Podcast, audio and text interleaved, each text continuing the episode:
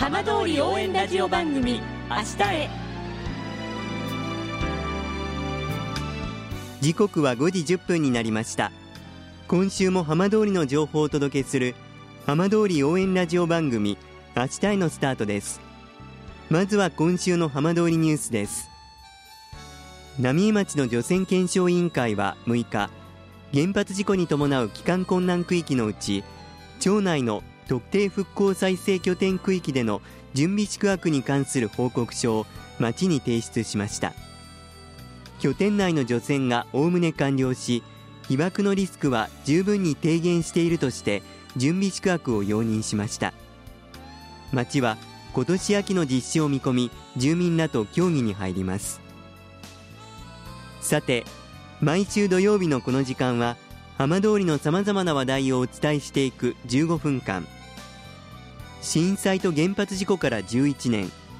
ふるさとを盛り上げよう。笑顔や元気を届けようと頑張る浜通りの皆さんの声。浜通りの動きにフォーカスしていきます。お相手は森本洋平です。どうぞお付き合いください。浜通り応援ラジオ番組明日へ。この番組はバッテリーテクノロジーでもっと自由な未来へ。東洋システムがお送りします。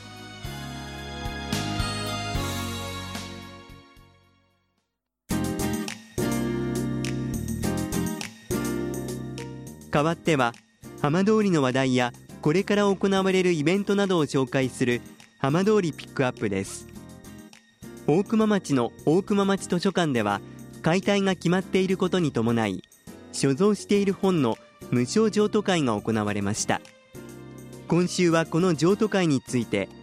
大熊町教育委員会教育総務課の風間真由美さんにお話を伺います。風間さんよろしくお願いします。よろしくお願いします。さて先月大熊町図書館、はい、民族伝承館が初めてあの一般向けに震災などを開放されたということだったんですが4日間どんな様子だったんでしょうか？はい、当初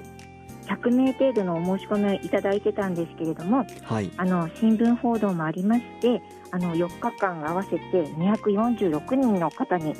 ご来館いただきました。はい。はい、あの大変賑やかで11年ぶりにあの館内に人が戻ってきたということもあってあの、職員一同あの大変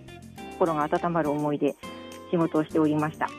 今回このタイミングでその図書館民族伝承館、はい、開放されたというのはどういったきっかけからだったんでしょうか？はい。あの施設解体の方針が決まりまして、はい、やはりあの多くの町民の方に親しまれていた施設であるということもありあの、まあ、皆さんに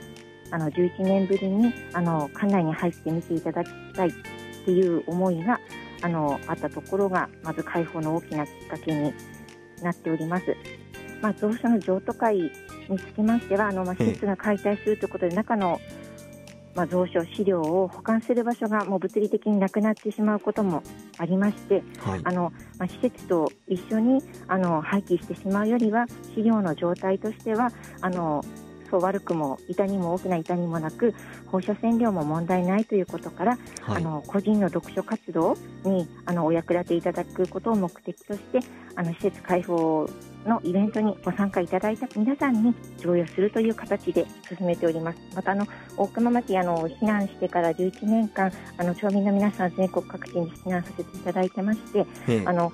まあ、全国の社会教育施設、障害学習施設の方であのサービスを受けさせていただいているというところもありまして、まあ、どなたでも来ていただいた方には、まあ、恩返しということではないんですけれどもそういう気持ちもありまして皆さんに本を譲渡するというような形を今回取らせていただきました。実際館内にはかなりこう、蔵書はまだ残っていたということだったんですか？そうですね。震災当時であの蔵書に13万冊ございましてそちらの資料になっております。今回はあの、まあ、開花開花部分一般の方が自由に立ち入りできる本棚のあるコーナーにある資料の約5万冊が対象で開放させていただきました。そうだったんですね。はい。でこちらの施設もともと場所というのは大熊町図書館この民族伝承館はどちらにあったんでしょうか？大野駅東口から歩いて5分程度のところにはいございます。はい。こちらの、いつ頃こちらに完成したんですか？平成8年の12月に開館しましたでまあ、その後あの2011年に東日本大震災と原発事故ありましたけれども、はい、その被害というのはどういった状況だったんでしょうか？まあ、周辺道路ですと、まあ、道路は割れたりとか、はい、あの地盤沈下などもありまして、館内においてはあの肺炎ガラスが割れたりなど、あと本は棚から8割近くが落下してしまいました。でその後、今回のこの譲渡会に向けてはこうどのようにこう整理されていたんですか？はいまずあの、まあ、8割落下してしまった本については、あの平成27年に、はい、あの東京電力さんのボランティアの皆さんのお力をお借りしてあの全ての本を棚に戻す作業を完了しております。はい、で今回の開放にあたりましてはあの県立図書館の方やあの周辺の図書館員の皆さんまたボランティアの皆様のお力もお借りしてあの3月頃から準備を開始しまして5月の開放に至りました。今回、まあ、図書館もともとかなりその冊数があったということですけれども、はい、あの譲渡会に先立ってもこう、はい、いろいろなところに寄贈されたりっていうこともあったんでしょうか？まあ、より公共性の高いところということであの双葉郡内の公共団体であったりあの公共図書館等の方に上映をさせていただいております。はいで今回、まあ、こういった形で町民の皆さんにこう本をこうお渡しになったということですけれども、はい、改めて来館された町民の皆さんのこう反響だったりですとか、まあ、当日はどんなこう雰囲気だったんでしょうか？そうですね。あの皆さんあの、まあ、昔よく来ていたんだよとかあの、ええ、11年ぶりに施設に入れたから、まあ嬉しいとかまたあの、まあ、小さな3ヶ月ぐらいの赤ちゃんを連れてこられたお母さんもいらっしゃってあの本当に手続きを終えられて館内に入られた皆さん、まあ、施設の、まあ、安全の管理上ヘルメットはかぶってたんですけれども、はい、あの本当に真剣に本を選ばれている姿、まあ、見つけた本をあの机の上で広げてあの喜んでいるお子さんの姿などが見られました。やはりこう町民の皆さん一人一人にとってもこう、はい、思い出があるそういう場所なんですかね。そうですね。はい。風間さんご自身もこちらの図書館行かれたことってのあったんですか、はい、あはい。私自身はあの震災前にあの図書館に勤務しておりましてあそうだったんですか。はい。スタッフとしてあのそちらにおりましたので、はい、あの11年ぶりにまたあの来館していただいた当時の利用者の皆さんとかにもお会いできて、はい、本当に貴重な時間になりました。じゃあまあこういった形でその蔵書が再利用されるこう引き継がれていくっていうのはやはりご自身としても何か特別な思いっていうのもあったんですか？風間さんも。あのまあ、本が読まれないであの棚にあってあるいは施設がなくなってしまうからあの、まあ、施設と一緒に処分というよりは、まあ、本にとっても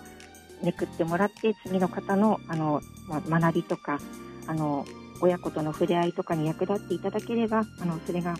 資料にとっては一番いいのかなとは、はい、思っております。今後この大熊町図書館この民族伝承館に代わる施設というのはどういった形で整備されていく予定なんでしょうか？はい、えーと、現在あの大熊町ではあの、まあ、社会教育複合施設ということで博物館図書館アーカイブズ公民館の機能を融合させた施設の検討を始めております。こちらについてはいつ頃完成するなどのスケジュールというのはあるんですか？ですね、あのスケジュールについてはあの今年度あの基本構想なども含めてあの整理していく予定となっております。またこの新しい施設が町民の皆さんたくさん集まる場所になるといいですね。はい本当に期待しております。今日は風間さんどうもありがとうございました。どうもありがとうございました。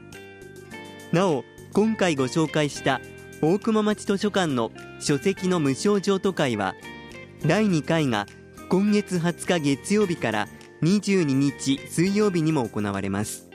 どなたでも参加できますが参加には事前の申し込みが必要です。詳しくは町のホームページをご覧ください。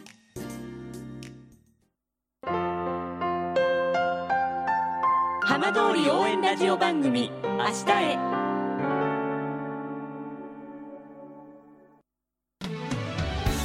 浜通りの情報たっぷりでお送りしてきました。浜通り応援ラジオ番組明日へ。放送した内容は一部を除きポッドキャストでもお聞きいただけます。ラジオ福島のホームページからぜひチェックしてみてください。この番組はバッテリーテクノロジーでもっと自由な未来へ東洋システムがお送りしました。